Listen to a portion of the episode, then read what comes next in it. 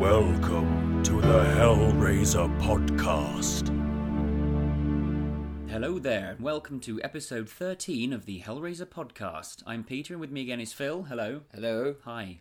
And today we're going to be talking about Clive Barker's film Lord of Illusions, which is to date the last film that Clive Barker has directed.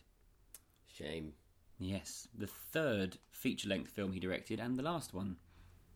So the film was made in 1995, that's when it came out at least, which, to put it into Hellraiser context, is three years after Hellraiser 3 and the year before Hellraiser 4. So when this came out to the world, all they knew about Hellraiser was 1, 2, and 3. And in terms of Clive Barker, we had had Candyman as well, which was based on a short story of Clive Barker's, which actually came out the same year as Hellraiser 3, 92. And the same year as Lord of Illusions, Candyman 2 came out. Candyman Farewell to the Flesh. Hmm. So this film was released in 1995 in a slightly shorter version to the one that Clive Barker would have preferred the world to see. And I just want to say now, we are going to be talking about the director's cut of the film, which we have and have just watched. This is slightly longer than the original theatrical version. It's, in fact, 11 minutes longer. And Clive Barker has said repeatedly that the director's cut, the longer version, is his preferred version and the one that he wants you all to see. So if you haven't seen the film yet, then go out and watch the director's cut. Also, if you haven't seen the film yet, then maybe pause this and wait till after you've seen it before you listen because this is your spoiler warning for the podcast. We're going to spoil it. Right, so shall we dive in, Phil? Mm.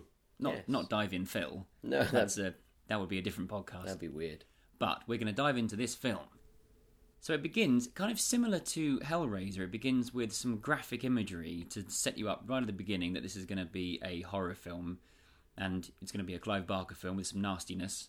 And it starts off with the leader of a cult, whose name is Nix, being bested by a small group of people who used to belong to the cult, who are led by the character Swan. Yeah, it's a really great atmospheric start to the film. Um, yeah, it sort of it reminds you of you know Charles Manson type stuff in the desert, and yeah, and I love I love things like that. I love You love Manson, this- don't you? I love Manson. I don't love Manson, but I love this thing of cults and you know this old weird house that they're in with all Hmm. this graffiti on the walls and um, s- oh, I- yeah, there's a real atmosphere. sense of history and lots going on here, sort of dead animals outside Yeah. and stuff. And dolls and piles of rubbish. Yeah, it's really good, really good set scene. But I will just say before that, we got some writing on the screen that talks about magic and illusions. That sort of says that there are two versions of magic in the world. There are illusions, which are all fake, and there's real magic, which is more dangerous. And when we first meet Nix, he's sort of balancing some fire in his hand. So immediately you're told that in this version of reality, magic is real and Nix is a magician. And he's got fire in his hand, but he's not being burnt, and he's sort of throwing the fire from one hand to the other. Yeah, and it's a really cool introduction to his character because he's got people in front of him who are all sort of basically worshipping him and going, "Oh, he's amazing," Yeah. and um, And he's obviously got loads of power, but he looks like yeah, a homeless man. that's what's so great about it. He's not a brilliant, charismatic-looking guy. He's he's just a kind He's of like an overweight, middle-aged yeah, tramp character. yeah, which is really cool. And uh, throughout the whole Yeah. film, I I really want to know more about him and where he came from and how he got these powers and so on. And you don't really get any of his backstory. Not really, Really? no. Which is what's so great about the Which, film. again, like uh, like we talked about the Cenobites in Hellraiser, in the first Hellraiser, they're brilliant because they're so ambiguous and you and so unknown. Yes, it's a Clive Barker specialty. It is, it, and it's great. It's really good. And the Cenobites were taken off into sequels and they were explored and explained. And people have, have said that that makes them less powerful. But um, there you go. Yeah, I think if you did a, you know, someone might look at this film and say, "Oh, we'll do a, a prequel where you see see Nix as a kid or you know Hmm. Yeah. as a younger man and all this kind of thing." And you're like, "Well, it'd be interesting," but then it's not necessary. Not really, no. So then Swan and his mates turn up.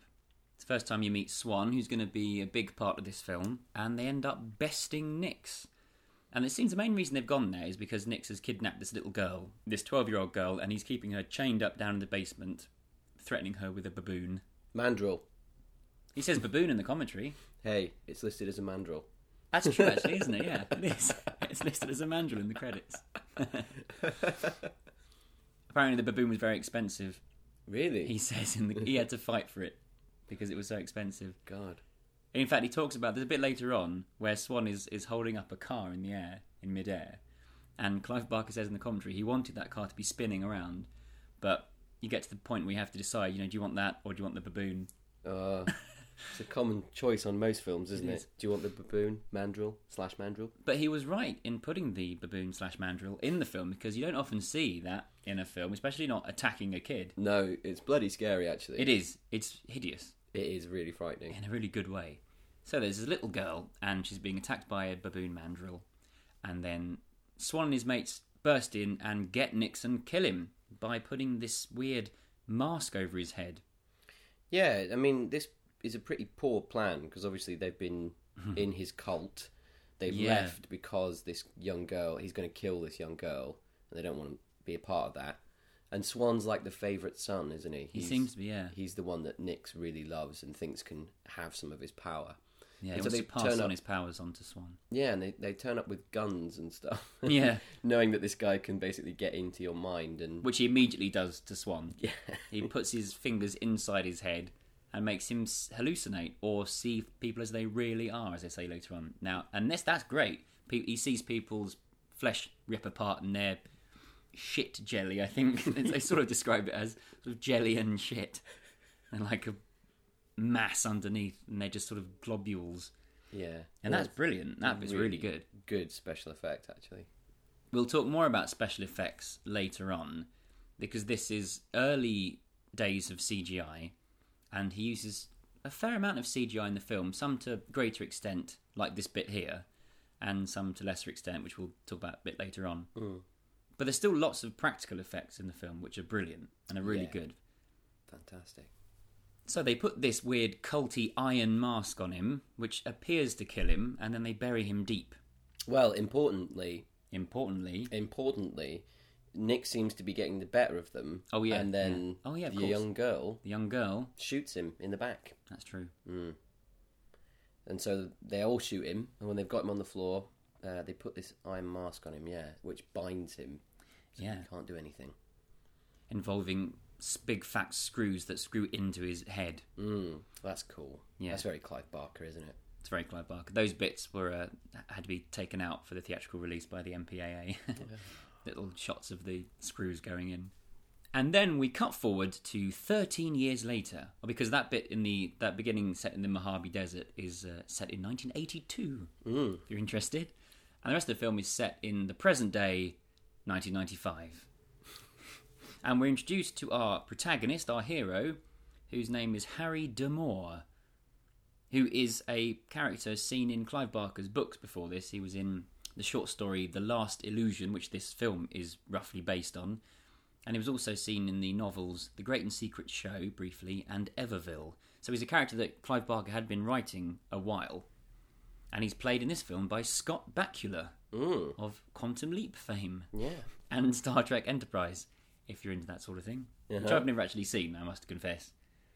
I think I saw one episode of it a long time ago. But when I was a kid, I was obsessed with Quantum Leap, Yes. which I think actually was the first reason I saw this film when I was a kid. Oh, It's really? like, oh look, it's it's Dr. Sam Beckett in a movie, and then I was very shocked because he was saying the F word and getting beaten up, and he was really bloody all the way through. Oh. Poor Dr. Sam Beckett. So yeah, he's very good in this film, I think. He oh, he's brilliant. Yeah, he's really really good, and he suits the part down to a T. Well, the thing I like the most about him is because it is a bit sort of uh, hard-boiled detective story. This story, isn't it? It's a bit noirish. It is. Well, that's the idea. It's supposed to be a film noir detective story slash horror film. Yeah, and the thing that I like about him is he can play that kind of role where you've got the kind of you know hard-bitten detective type guy who's down on his luck, but he's also very likable. Yeah, He- he's very likable. He's sort of quite a charming chap, and um, I never felt like sort of beaten down by his grizzled detectiveness in this No. film. I always kind of was with him and going with him, and uh, yeah, Even though when you first meet him, he's very down in his luck. He's depressed and he's locked himself up in his apartment and he's implies he's been boozing. Talks about a, a wife he had in passing. Tried that, been there, done that, didn't work. Yeah, because the other side to his character is he's not just a normal detective. No, no, he's not. No, no, he's um, into the occult, or Or it keeps finding him. yeah, They imply. yeah. So basically, he keeps being drawn into these cases that have got dark and hellish undertones. Yeah, when we first meet him, he's sort of wallowing in a recent case where there was a young boy who was possessed by a demon in Brooklyn, and he was there when the kid was exorcised, and the demon spoke to him. And there's little flashbacks to this demon, this Brooklyn demon, and they're brilliant. I love this demon. So he's sent to LA initially for a completely different case. He's sent to just follow this guy. It's an insurance fraud, isn't it? yeah, um, this guy who's who's been off philandering and spending loads of money, and he's just basically sent down as a private investigator to follow him around and watch him playing around with some naked ladies. mm. not a bad job. Not a bad job for what is it, ten grand? Ten grand, yeah. Nice. But the guy happens to go into a fortune teller and then run out horrified. Of course, Harry D'Amour is interested in this. He wants to go and find out what's going on. Mm. And inside, he finds one of the men who was part of the group that went to the cult and killed Nix, who's been stabbed up. He's got loads of knives in him. Yeah, Sort well, voodoo ritual. he immediately gets attacked, doesn't he, by some He does. total psychopath. Yeah, this little feral, bald nutter. yeah, He's crazy. What do you think of this character? I think his name's Miller. I I like it. Yeah? Yeah, I like him initially when he's sort of like an animal, and then there's there's a bit later on where he's a bit too much. He's a little bit silly. yeah. I mean, it, uh, yeah. I don't like it as much when he's talking, but the the the initial idea of, of some guy who's really like total psychopath who's just literally tearing doors down to try Yeah, and that's get you. great. You know, you can Yeah. hit him and smash him up, and he, he won't stop coming for you. You know, that's very frightening and, And he- and cool. Knocks him out the window, and he falls down like a few flights and smashes on the floor. But then later on, it turns out he's got up and walked off. Yeah, so he's quite hardcore. So um, Harry has to best him, and then yeah, sees the fortune teller all stabbed up.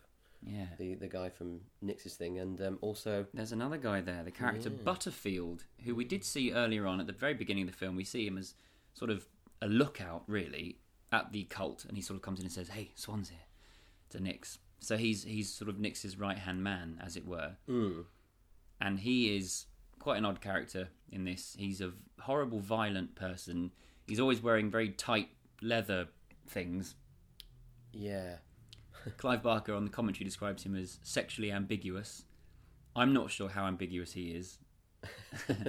he's certainly a very strange guy. Um, I do feel a bit sorry for him actually, in a weird way, Well, you do at the end, because he's but we'll get to that. yeah, but you know, even at this stage, um, Really? not not at this stage, but even at this stage, you can see where it's going for him because when he was back with Nix at the beginning, um, he's like, "Do you want me to kill Swan?" And Nix is like, "No, no, no, you don't like him, do you?" And Yeah, true, obviously, actually, yeah. Swan is the favourite son. Swan is the one with the power, like Nix. Yeah, and, this guy's like the second son who keeps getting passed over. Yeah, he hasn't really got any power or anything. He's just a just a guy, Yeah. a sick guy. He's mean though. Mm. And he ends up running off, leaving Harry with this guy Quaid who's been stabbed up. Yeah. Quaid sort of says some cryptic things to him and then dies. hmm Harry's not terribly impressed with this. No, but fortunately, the police are very uh, accommodating. And Yeah, and they just are. They don't ask him too many questions. They go, No, they just go. oh, Oh, okay. they've heard of him. Oh, it's you, is it? Okay. Yeah. Then we cut to Swan, who is now a famous and rich stage magician. Illusionist. illusionist, excuse me. Mm. And he is married to the lovely Famke. Ja- is it Janssen or Janssen? Janssen, I say. Okay, well, let's say some- that for now. Well, however you like it. You know, the lovely, lovely lady. who's- Lovely Famke. Lovely Famke. We'll call her that from now. So he's married to lovely Famke, whose name is Dorothea in this film. And they've got a sort of manservant butler called Valentin. But Swan seems a bit sort of aloof and he doesn't really want to get involved in conversations about day to day things. He seems very distracted and depressed. And Yeah, he's she's- not very happy. He's not he? very happy, and she doesn't seem very happy either. And this is all kind of because there's a feeling in the air that Nix is going to return. And so Dorothea sends Valentin to find Harry D'Amour because she's read about him in the papers, and she hires him to basically look after Swan, really, and Yeah. see, find out what's what's behind his current ennui. And there's a thing about tarot cards as well. He's seen something weird in the cards, Hmm. and she's basically just hiring him for five grand a day, which isn't bad. No, it's excellent. But when Valentin first picks up Harry, they have this conversation in the car about, you know, how Swan is an illusionist. He says, you know, it's all fake. Whereas later on, it actually becomes clear that he's actually he was a magician who did real magic. Yeah, But and this we'll find that out later we on. we find that out. But yeah, I don't. You know, you don't. I don't warm to Swan, to Swan, at this no, point. I don't. and not throughout the rest of the film either. No, He's. uh I mean, and that's not nothing to do with the acting or the actor. It's it's to do with the character. You know, it's a it's annoying uh, that he has this power and he chooses to use it in this way. To me, yeah, I, I do. For me personally, I do think it's a little bit the actor as well. I'm sorry. Yeah, I think everyone else is is really good, but there's just something about him. I think that I just find him a little irritating in the film, and he's not in the film a huge amount. And I love all the other bits, and I enjoy most of the scenes with him. But every now and again, you sort of think, "Oh, come on." He seems a little bit weedy, yeah, I, I, and I think that's partly the way he's playing it, Mm. and partly, you know, the the choice to cast this guy in the role. This is like the biggest role that I've seen this actor in because he usually gets Yeah. to play the Weasley weedy characters, doesn't he? Yeah, yeah, he's he's normally he's pretty good. His name's Kevin J O'Connor, and he's um he's in The Mummy as a small part. He's in Van Helsing as a small part as well. Hmm. Yeah, he's normally the weird weirdo sidekick, isn't he? Yeah. I think personally, in terms of acting, he's the only sort of weak-ish link in the film. Mm. That's just that's just my personal opinion, and there you go. Okay. So the first first thing that Harry does in his new job to look after Swan is to go to his magic show and watch him get killed. so isn't doing his job terribly well at this point. Yeah. This is a cool bit. Yeah, the yeah with the knives, it's a, the sword. Sorry, it's a new trick that Swan is trying out, a new illusion. He says, where he's tied down. He has to unlock himself and get himself out before these swords that are dropping spear his body, which he doesn't quite manage to do, and gets speared all over and dies. Yeah, it's a quite a nice scene. This one because at, at the beginning of this scene, the swords are dropping and he's just getting out of the way in time, and then one hits him, and you you are like the audience in the magic show going, "Oh, is that supposed to happen? Maybe, Yeah. it- maybe it's a trick. Maybe it's another one, and then you kind of gradually see the, the audience getting more and more freaked out, and And then the way it's shot and the way the music comes in, you'll think, "Oh right, okay, now this isn't supposed to be happening." yeah, it's really uh, it's really good. This bit, is an excellent scene. It's really good. So yeah, he's he's speared in front of everybody and killed, Mm. and um, Harry goes underneath the set, doesn't he? Because he sees He something does. there. He sees, and there he finds Butterfield and Miller, who beat the crap out of him. Yeah, But he manages to dispatch Miller at this point. it kills him. He does. He kills him. He impales him on part of the set, which is a big sort of tube that spews out sand, and that's a brilliant image as well. Yeah, it's red red sand. Red sand. So it's skewered through his body. There's blood everywhere, and it's through him pouring red sand out the other side. Yeah, that is Brilliant. very good. That's one thing I will say about this film. There, it's full of amazing imagery, and I mean, mm. you would expect this from Clive Barker mm. because of the way he writes, the way he paints and does his drawings and everything. That this film has loads of really iconic moments in it, mm. and it's a bit weird that this film isn't better known. Really, Yeah, you don't really hear it talked about very often, It is but it's strange. full of amazing stuff. So then it turns into more of a detective story with Harry trying to work out what's going on. Because he's heard mention of Nix, he's heard mention of him referred to as the Puritan. He manages to find a woman who was also there when they went to the cult and dispatched him the first time. But she's gone a bit loopy. She's in a psychiatric hospital. She freaks out talking about Nix is coming back, and then she dives in front of a car and kills herself. yeah, and another really great bit here. I think some uh, this film is really good at, at showing those moments that are quite hard to write, um, uh, quite hard to put from books into film. I would Hmm. say, because here she's walking along with him talking, and then she sees a guy digging a big hole. Who's like a maintenance guy. Yeah. and you really get that feeling that she's um, you know remembering when they buried Nix Yeah. in the ground and then she runs out in front of a car and gets killed and then as Harry looks back you know two hands appear on the side of this uh, hole and he's like and it's just the guy getting out the hole. Yeah. but it, it, I think that works really well in this little moment. There are lots of moments in the film where you the dread and the anxiety builds up and builds up, and then you get a release of tension, and it really works. Yeah, absolutely. So Harry's on the trail and he goes to the magic castle to interview some magicians, doesn't he? He does. And he meets a wonderful character called Walter Wilder, who's a magician who, if you've only seen the theatrical version, I don't think you see that bit because that bit's been cut. Mm. The little meeting with him at the bar. But he's good fun. And then there's a wonderful short scene with uh, Vincent Schiavelli, who you will know immediately if you see him. He's the guy who lives on the train in Ghost, and he's been in lots of different things. Mm. He's he's always wonderful, brilliant character actor, Yeah. and he's in it very briefly. Although he's quite high up in the credits at the beginning, I noticed when I watched it, which maybe was part of his contract. But it's again d- talking about Swan and how he was he was wrong. He was all wrong. They're talking about illusions and you know everything's an illusion. And then when Swan gets mentioned, everyone sort of goes a bit quiet and clams up and is like, "No, that guy was that guy was all all weird. No, don't want to talk about him." Yeah, but they basically know, don't they, that Mm. he was doing real magic. Yeah, but they don't really want to talk about it. Yeah. And then Harry eventually manages to break into a secret room and finds a file all about Nix. So at this point, he kind of knows most most of the stuff that we know. Yeah, and even though he is a guy who does these cases, these dark cases and, Hmm. and strange things, he's not at this point ready to believe that Nix is actually going to come back from the Oh dead. Oh no, he well he seems to think that everyone is terrified that he will come back from the dead, but of course he won't because that this is real life.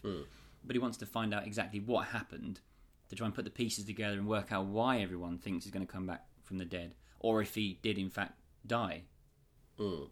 And I think all this stuff with the magic castle and stuff like that is is really interesting, and it's a good way of again sort of showing a strange side to the city. You know, it's not just a t- typical detective story going around talking to people. It's No. you know going stealing files from a magic safe that's got knives on it that's going to chop your hands off and stuff. And like everyone is interested in magic. People love magic, and you always want to find out how things are done. And I believe, I think, listening to the commentary, I think uh, Clive Barker said that they talked to some magicians or to like the Magic Circle or someone about about the film and how they were going to film it, and they sort of promised they wouldn't show how anything was done. So you know, they wouldn't show behind someone's hand doing a card trick or anything like that. They were going to treat magic very respectfully. Mhm. Magic, as in you know, as in illusions yeah. real real magic done in the real world. Mm-hmm. Or is that real? well, Because I've seen some things, I don't know how they do it. No Exactly. idea. Exactly. David Copperfield, he can fly. I saw that on the TV, so it must be true. Well, exactly. It is not hands that call us, it is computers, or iPhones, or anything else you might be using to listen to this. I don't know how this bloody thing works. And then he ends up having a romantic affair with Dorothea, who is the widow of Swan at the moment, still, anyway. It's been a very strange relationship, hasn't it? Because she, Well, she kept saying that she didn't marry him for love, and yeah, and that they weren't really together. not really, no. So he that he starts to get the idea that maybe she was just wanting his money. Yeah, but it turns out, twist, she was the little girl, the 12 year old girl that they rescued at the beginning of the film. Mm. Yeah, Yeah. So she owed him, and She he did, he yeah. loved her he did love her. In his own way. Yeah, in his own weird way. yeah. but her and Harry get it on, Mm-hmm. and while they're getting it on, you see Valentin make a phone call and you think, oh, what's he up to? Yeah, he's basically up until this point kind of been trying to put Harry off Yeah, this investigation, and he's actually offered him a lot of money to go away. yeah, he has, yeah. Um, He's trying to, yeah, he's trying to get him out, and he's sort of implying, he tells Harry that Dorothea wants him to go, even though she wants nothing of the sort, and he finds that out. yeah. So at this point, I'm thinking, what's what's he doing? You know, yeah, he's a bit, he looks a bit shady in this. very strange. So yeah, he makes this phone call, and they they get it on. Yeah. And then Um, after they've got it on, there's some kind of weird apparition in the house. Now, we need to talk about this. so, this is the only bit in the film, I think, where the special effects are slightly a bit ropey. Is that fair to say? Yeah, I think so. Because mean- most of it is is really good. The special effects are great, and they use CGI sort of sparingly, and it works really well. Quite subtly, actually, in this Yeah. film. This bit, however, they they crank up the CGI, and it was still in its early days. So there's there's a bit here where modern audiences would not forgive this film nowadays for doing this, in '95 it would have looked brilliant. It's sort of a figure, a weird figure who folds himself up like origami, and then sort of flies around. But it does look pretty computery by today's standards. It does, and uh, but then at the same time, I think that this idea it's a very Clive Barker idea, and it's a very bookish idea, if you know what I mean. Oh Like, yeah, you can if imagine if that. you- in, oh, in if you read, yeah, if you read it and you'd be like, and then he, the character, he folded himself up. Folds himself up like origami. and I think um, I think you're right about the special effects, but I think to be fair to the guys who did it, it's quite a hard thing to actually put Oh, into a visual ridiculous. medium. Someone To says be told he's got to be to he's got to fold himself up like origami, and then he's going to kind of fly around, and Uh, you'll be like, Okay, Clive, I'll see what I can do. Um, but yeah, that, I definitely agree that this bit is a little, a little bit ropey. but we forgive them that because uh, the rest of it is really good, and it's, as you said, it's quite subtle in places, and it works. It's really nice. Some of the some of the CG. I mean, the practical stuff is amazing, but some of the CG is just enhancing things. Very good. Yeah. But Harry sort of works out that something weird's going on, and he works out that Swan is isn't dead. Yeah, And that's brilliant because he opens up the coffin and rips his jaw off. Yeah. It's a fake body. Yeah. And that bit's brilliant. that is cool. And so what happened? Valentin phoned Swan. Swan turned up and made an- an illusion or some real magic that then chased them around a bit and to break them up, I suppose. So Harry's worked out Swan's not there, and he manages to find him because he ends up at Swan's funeral, and Swan is there. He goes to his own funeral to watch from the trees. Yeah, So Harry follows him. Harry spots him, Yeah. and uh, Swan tries to kill him. He does. This is the bit with the car hovering. Mm. yeah, he yeah. lifts up a car using his mind, and is hovering it over Harry's head. So this is the scene where he basically fills Harry in on what's been going on, what Yeah. happened with Nix. Magic is real. I can do it. He can do it. He's going to come back. Yeah, And he was scared. He killed. He pretended to die because he wanted to get away from Dorothea, so she wouldn't be. yeah, exactly. So she wouldn't be in the he knew ev- target. yeah, he knew everyone else had been killed. But it's basically, I mean, the guy Butterfield is kind of going around torturing people and trying to find out where Nix is buried. Yeah, That's why he's- he's killed everyone. I mean, that's why you see him kill Quaid because he's torturing him, and Quaid's going on and on that he doesn't know where Nix is buried, and so he kills him. Whereas, unfortunately, Butterfield does get his hands on Valentin, and in a really horrible moment, he gets a scalpel out and threatens to pop his eye out. Oh, this is really horrible. He cuts like the inside of his mouth. Yeah, and you can feel that. Ah. And then he puts it to his eye, and you're sort of wincing in your chair, and then Valentin says, "All right, I'll tell you." That's interesting, isn't it? Just to go back to that scene with the floating car, Mm-hmm. um, I think in a lot of films of this n- genre, there's a lot of back and forth of like, well, we'll go here, and then you tell me what you know. Or I don't know anything. Well, you go there. Yeah. Uh, or I must leave her because she'll be a target. It's really good that he says that Swan says, "Look, I, I need to get away from her. You know, if I fake my death, then no one will come looking for me, and she won't be a target anymore." And Harry just goes, "Look, if this bloke comes back from the dead, then he he is some kind of god, and he's gonna want revenge on her because she shot him, Yeah. and he's gonna find where you are." Mhm. And the other guy goes, uh, "Yeah." Yeah. Which I really like. I really like that because sometimes you just want someone to say something sensible. Yeah, and that's that's actually a good thing about this whole this film in general. The writing is really good, it actually, especially Harry's character. Mm. It makes a lot of sense, Yeah. and the and the way he performs it is great as well. He's he feels real, grounded in reality, and everything he says makes sense. You're like, yeah, I, yeah, that's what you should be asking. I want to know that as well. Yeah, absolutely. So now we've got to the stage where Butterfield has kidnapped Dorothea and Valentin. He's gone up and he's dug up Nix. And also, he sent letters out to every cult member who, in the past 13 years, has gone on with their lives. They've got normal, everyday lives. I mean, these could be people that you meet every day. Ugh. But they get a letter summoning them back to the cult site, and they immediately kill their families and just wander off. Which is horrible. This bit's brilliant. And again, great. I think this bit wasn't in the theatrical version either. Which I can kind of see why they cut this because it is horrible. I mean, you, you graphic, well, not graphically, but you do see murdered children, It's disturbing. which is it, it. It made me go whoa because Mm. you never see that, you know, in films, hardly ever. No, and Not there's, and there's.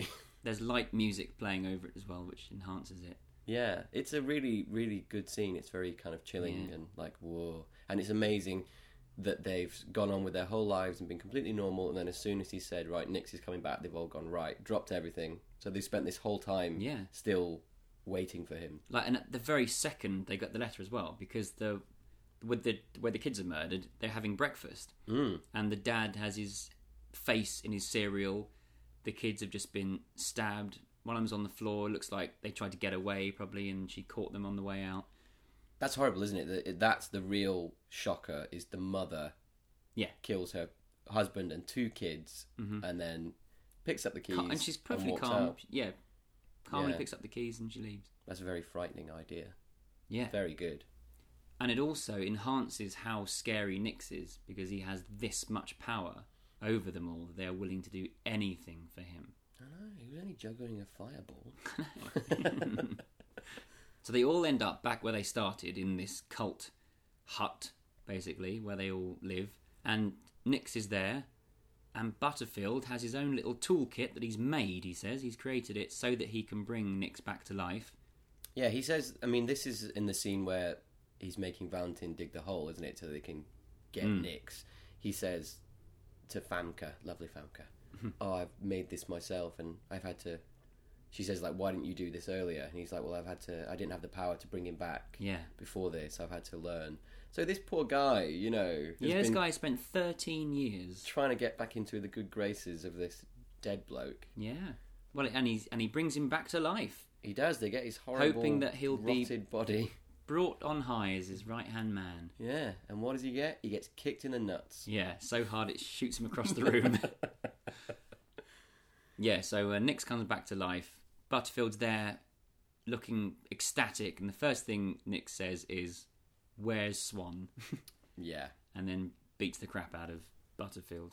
yeah. And Nix looks all rotted and weird. Kind of a sort Yeah. of stylized look to his face, like It a is, kind of skull. yeah, he's got um, it's marks all over his face where the mask was on his was attached to his head, and these are yeah very stylized, very designed, Hmm. and sort of you know symmetrical, and it's great. I think it looks I think it's brilliant. It I really looks- like his looks- face. bloody creepy. Yeah, Yeah. Um, so yeah, poor Butterfield gets a bit of a slap, and Yeah. um, then at this point, the cult people are there, the worshippers, and they've cut off massive loads of their hair and chucked it into a fire. Mm-hmm. yeah, and they've got you know their scalps are bleeding as well because they've just ripped some of the hair out or got Yeah. some scissors and ripped their scalps as well while they were doing it. Oh god! And th- and then we get this bit which is really horrible, where he says, "Will you go down on your knees for me?" Yeah, will you kneel for him and will you suffer for him? Yeah, and they break glass bottles and kneel down in the broken glass. Yeah, really heavily. That's the scene that I remember when I saw this years ago. Hmm. I remember that stuck in my head. Horrible. And Nix says he's going to teach them the values of death that he's learned. Yeah, what he's learned from the grave. And so they say, oh, okay, that sounds good, let's do that. But what he actually means is he's going to kill them all. Yeah, this is a really horrible moment because he says, "Well, I escaped the grave, so now I've got to give something back to the grave." And these Yeah. people are like, "Ooh, yeah." and so, and as he's saying that, he makes a huge pit underneath him and he's holding Dorothea. And, and they all think he's going to sacrifice her. But instead, he, he turns. makes it rain. Yeah, he makes it rain inside the the hut, which has sort of sandy floor. The floor turns into sort of muddy Mud. mud, and everyone gets sucked down into it. And when they're all into it, he turns it back into solid ground again. Apart from a couple of people who are half in, half out. Yeah, so they're all stuck, basically sucked down, and it's funny because it's only at this moment when they're all sucked down. He's like, "Well, I'm going to give you lot to the grave," and Hmm. they're all like, "Ah!" and they realise they've been tricked. Yeah, And he says, "It's really heartbreaking because he's like." You lot are not worthy. You've just waited for me like lambs all these years, and they've done everything for him, Mm-hmm. and he thinks that's pathetic, and that's a real that like horrible. ooh. And then there's sort of a shot of someone's face is half out of it. There's an arm, and all you can hear is as if they can't breathe, and they're all obviously dying. Horrible. It's bloody horrible, isn't it? Incidentally, trivia fans, this scene is taken from a different short story in the Books of Blood called The Skins of the Fathers. There's a scene in that story where everyone gets sucked into the ground and then the ground turns back over into solid ground and they're all stuck in it, half in and half out. So there you go. That was a little trivia fact for you there. And the rest of the story, more or less, is based on a short story called The Last Illusion from the last Book of Blood. Hmm. Hellraiser podcast at hotmail.co.uk. We have eternity to know your feedback. So then, Harry and Swan turn up, having discovered that Valentin and Dorothea are missing. They work out what's going on. They get to the house, they realise that Nix has been resurrected, and they go in to save the day. Which isn't quite as easy as they think it's going to be. No, I mean, and you really see here, Swan is just really annoying because This is the bit where he's, yeah, he's, he's really weak and feeble and doesn't really want to help. I mean, I know he's scared. He spent his whole life being scared, I guess, of Yeah. Nix coming back, and it's now happened. and sort of also part of him is still sort of drawn to Nix. Hmm. So I can see that, but yeah, as you say, he just comes across as a bit of a weaselly little toad. If Such a thing can a exist. A little bit, yeah, a weasel toad. Yeah. So Harry turns up. Nix realizes that Harry is there for lovely Famke, so drops her down the hole, which Harry manages to quickly grab her and rescue her. Mm. At which point Swan comes in. and There's a big final confrontation between Swan and Nix, Mm. which doesn't go very well for Swan. He's actually bested pretty easily at this point. He is, and this is another cool bit where the camera, Yeah, like yeah, he uh, Nix makes motions with his hands, and then the camera kind of goes into Swan's body, and you actually see bits of him breaking. Yeah, you see his bone See, like, break. his and see- brain go, yeah, his brain pops. Speaking of which, earlier on, when Nix gets resurrected, there's a wonderful shot where the camera sort of goes into his bullet wound in his chest, mm. goes into his body, around his body, and focuses on his heart, which starts beating, and everything starts puffing up. And and that that's practical, isn't it? That I think. I think so, yeah. I mean, it's probably put together with computers, but Yeah, it's all real, yeah, models and things. It's not, yeah, it's not CGI because you would tell. Because I've seen that done. Obviously, now you see that done quite a lot in CSI and stuff like And that, House and and stuff, House, yeah. whatever. But in this, it looks really good. It's really good, yeah. and cool. And also, it's that bit where you finally go, "Oh my god, he is coming back to life Yeah. from the inside out." It's Yeah. excellent. Yeah, so it's similar things here when he breaks Swan. Hmm. He's disappointed with Swan, isn't he? And, and this is the He bit. is, as are we. Yeah, this is the bit where it's it is quite frightening because he says, you know, you can still join me. You're still my favorite one, and he says like, I did trick you. Basically, I'm not here to be a messiah. I'm, I'm here to murder the world. Yeah, because this seems to be something that's happened while he's been dead for thirteen years. Mm. He's decided that he is going to, yeah, murder the world. Which is a great line. Yeah, and he says to Swan, "Do you want to join me?" And Swan says, "Um." Then he says, "Of course, I'll have to kill you at the end of it." He says, yeah, and he says, oh, I'll have to kill you at the end. And he's like, yeah, okay. Oh man! And I don't know whether I couldn't. I, I, guess it's personal opinion on what's going on at that bit. Is he really being drawn in, Or is is he just just saying yes to to, buy time? Mm. We don't know, but that's that's fun. Yeah, that is fun. But yeah, he just wants to end everything, doesn't he? Nix is. He does. yeah. yeah. So then Nix gets bested. Well, he they start to best him. He takes a couple of times for him to actually get killed. But lovely Famke turns up and shoots him again, like she did at the beginning of the film when she was twelve. But this time she shoots him in a very important place, which we haven't talked about yet. But Nix has a small anus in his forehead. You could describe it that way. Uh, in the commentary, Clive Barker does refer to it as an anal opening. I think that's something like that, and it's got a little thing poking out of it, and it's quite reminiscent of like early David Cronenberg films, body horror. But it's a small hole in his forehead. There's something sticking out of it, and it comes into play when he's making it rain inside earlier on when he's killing everyone. This sort of anus is pulsating in his forehead Yeah. and he, basically Dorothea bursts in and shoots him right in the forehead anus. Yeah. Because Harry tells her. He does, he's, yeah. He's screwing Harry over at this point, isn't he? He, He gets is, in Harry's head. Gets oh yeah, he, he puts his fingers into Harry's. Sorry, Yeah. we've skipped forward a bit. Before this, Harry has a big fight with Butterfield as all this is going on. Mm. Just after Nix has got Swan up against the wall and smashed up his insides, Butterfield turns up and is beating Harry up. Yeah, even after that rejection, he's still going hell for leather. Well, he had a big.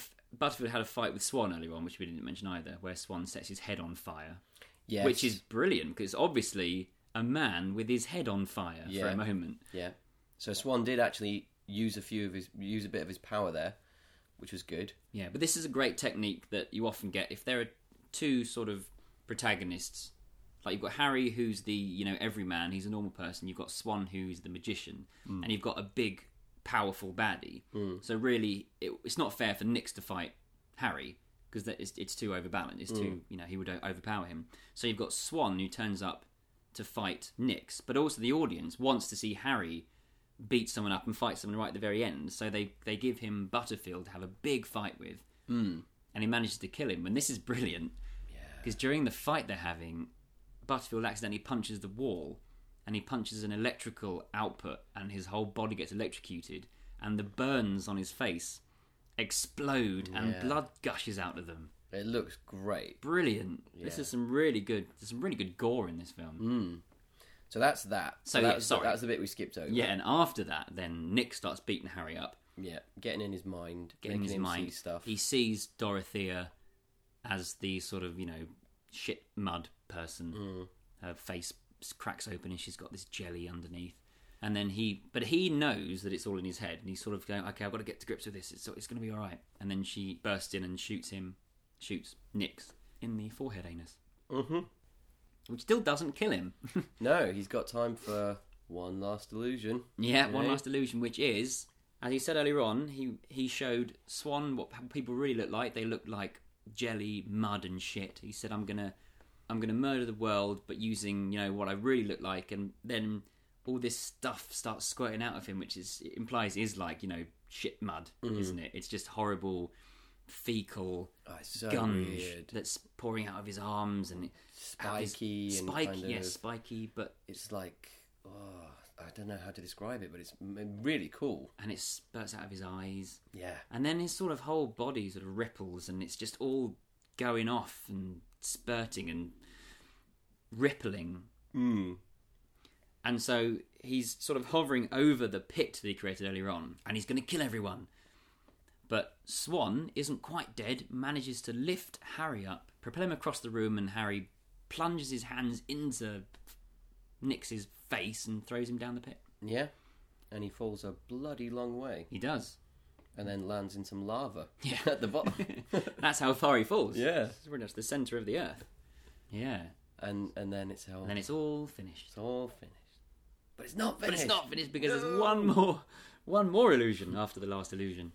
And yeah, Nix is coming up again to get his final revenge on Swan by picking up Swan's body using his brain and just ripping all the flesh off his skeleton Mhm. and just destroying him completely and leaving him in a heap on the floor before Nix explodes himself. Yep. And Harry and Dorothea, managed to get out of the house. they're out. They're out safe.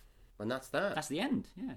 It's all wrapped up. And we just see a few lines from Nix talking about murdering the world and, Yeah. and Just to remind thing. you what's happened. Yeah. And there you go. Credits roll. A very good film. A very good film. Yeah, we haven't said that yet, but we both really, really enjoyed this film. Mm. It's great. It's very good. And we would heartily recommend you all watch it. Yeah, it's really nice tone to it. Good special effects, great story, great acting. Uh, very unusual. Very You unusual. know, yeah, very Clive Barker. Yeah. You know, you couldn't mistake this for anybody else. No, there's lots of sort of sexual things in it as well. There's lots of sort of homosexuality and sadomasochism. You know, all the wonderful Clive Barker things that. Yeah, there's lots of um, yeah his his trademarks, I suppose, that are just kind of dotted Yeah. in there. But it doesn't overpower it or overwhelm it. It's just a really cool film, and uh, I'm really glad that he got to make it. And I think, you know, without too much trouble. Without too much. Yeah, let's just talk about that now. Let's talk a bit about the behind the scenes stuff. So he made the film. He wanted to make it half detective film noir, half horror. So he did that. They had some previews in 1995, And unfortunately, some of the people complained that they thought the film was too wordy, it was too dialogue heavy, too talky. And so the studio freaked out, as they do, and mm. told him to take out 20 minutes and make it quicker and make it basically more of a horror film with slight detective overtones. Now, he ended up taking out 11 minutes for the theatrical version, which are most of them are talky, in inverted commas, scenes.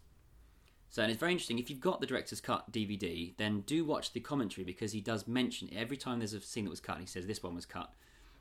Um, it's quite funny actually because the, the commentary was actually for the Laserdisc. So every now and again he says, I'm really glad this scene can be put back into this laser. but yeah, so it scenes like when Valentin first turns up to get Harry D'Amour and he's in the car talking about illusions of magic, that was all gone. Similarly, the scene in the car with later on with Swan and Harry when they're on the way, that was all cut. And like I said earlier on, the bit with the magician, The child murder. yeah, the child murder was cut. Yeah, which for different reason probably that was for, for time and and there were also very short uh, MPAA cuts as well to little violent bits, sort of you know a bit here and a bit there. But there were quite a, quite a few bits that were chopped out for time, and yeah, as as I said, it was eleven minutes shorter, and they released it, and I'm not quite sure how well it did at the time. No, I mean, I there mean- wasn't a huge buzz. I mean, I don't remember it creating a huge buzz, and I was watching horror films in '95, so I you'd have thought I would have remembered that. Yeah, no, I don't remember it either. Same for me. I mean, like I was, I was still quite young. I was in my teens, so but we'd all talk about like Candyman, for example. Yeah. and it didn't become one of those films where, oh, have you seen this? It's really good. You should see it. So And there's, there's people just didn't seem to be talking about it. no, and I really, if anybody's listening to this and they haven't seen the film, you should definitely watch it because I think so many of the Hellraiser films have got elements that are Yeah. in this film, like uh, Well, you've got Inf- Deader. Do you think Deader has a with the with the Well, you got the cult, cult yeah, and leader and that kind of thing, Yeah, true. and Inferno? I was going to say Inferno was their, you know, Hellraiser set in a film noir, which didn't quite work as well as this one. No, and I, I so I think you know there's a lot of things that Hellraiser fans would really enjoy in this film, apart from the fact that it's not about Hellraiser. Hmm. No. But um, And I just want to say as well, I, I talked about people not really knowing that the film came out and not knowing much about it. That's, of course, just talking about England. So, listeners in America or anywhere else in the world, let us know if it was really popular where you are in sort of 95 and people do know about this film growing up and if it's the sort of film, film where in the playground you say, hey, you got to see this film. Stuff yeah, like that. that'd be really cool to, to find out if anybody has whatever your experiences with this film were. Yeah. let us know. If, do if let us know, you because um, it doesn't seem to be a film that's talked about that much, and, and that is a shame, and we should talk about it more often. Yeah, so all in all, a really good film that everyone should watch. Very good effort by everyone in it, and Yeah. Mr. Clive Barker.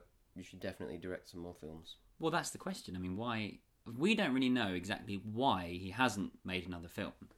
Now, there's a few reasons it could be. It could be because, you know, once again, the studio interfered and he thought, I don't really want to be doing anything now that isn't my own vision and I can't put it out like I want to, wherein I could be writing books and that's exactly how I want it to be and I can put those out instead. Mm. Or it could be that he had enough money, didn't have to make any more films, and he just didn't enjoy the process as much as writing, I suppose, because he kept writing. He's still writing to this day. I mean, there's lots of yeah, there's lots of different things on the internet about you know interviews with him and, and other people saying different things. I mean, about pe- there is a talked about film he's apparently trying to make at the moment, which is based on the Tortured Souls Hmm. figures. So he might be making that as a sort of an animated film. Hmm. But I've not really heard anything concrete about that. It's been on Wikipedia for ages. Yeah, because he's been a producer, hasn't he? But, Oh, yeah, um, that's yeah. He has been working in the film industry. He's been producing things, and he's been quite hands-on. I think with a couple of adaptations of his own work. Mm. But he's not chosen to direct anything else. yeah, since. and I, I think he's got a really, I think he's a, a good director. He's a good You know. director. So like, he should do it do it again. Yeah. Right, I think that sort of wraps up our discussion about Lord of Illusions. We're going to talk a bit in later podcasts at some point about the other films that Clive Barker's been involved in since, sort of producing or films that are based on his short stories, some of which are brilliant. And we're also going to talk about the Books of Blood and his writing as well at some point as well. Hmm. So if you have any feedback for us, let us know when you first saw Lord of Illusions, if people talk about it, if, if it's big in your sort of circle of friends. Hellraiser podcast at hotmail.co.uk. Uh, we've also got a website, hellraiserpodcast.com. Twitter at HellraiserCast if you fancy following us there. And yeah, thank you for listening once more. We will see you next time, or at least you will hear us next time. In the meantime, thank you very much, Phil, Thank you, Peter. and we'll see you shortly. Take care. Thank you all. Bye.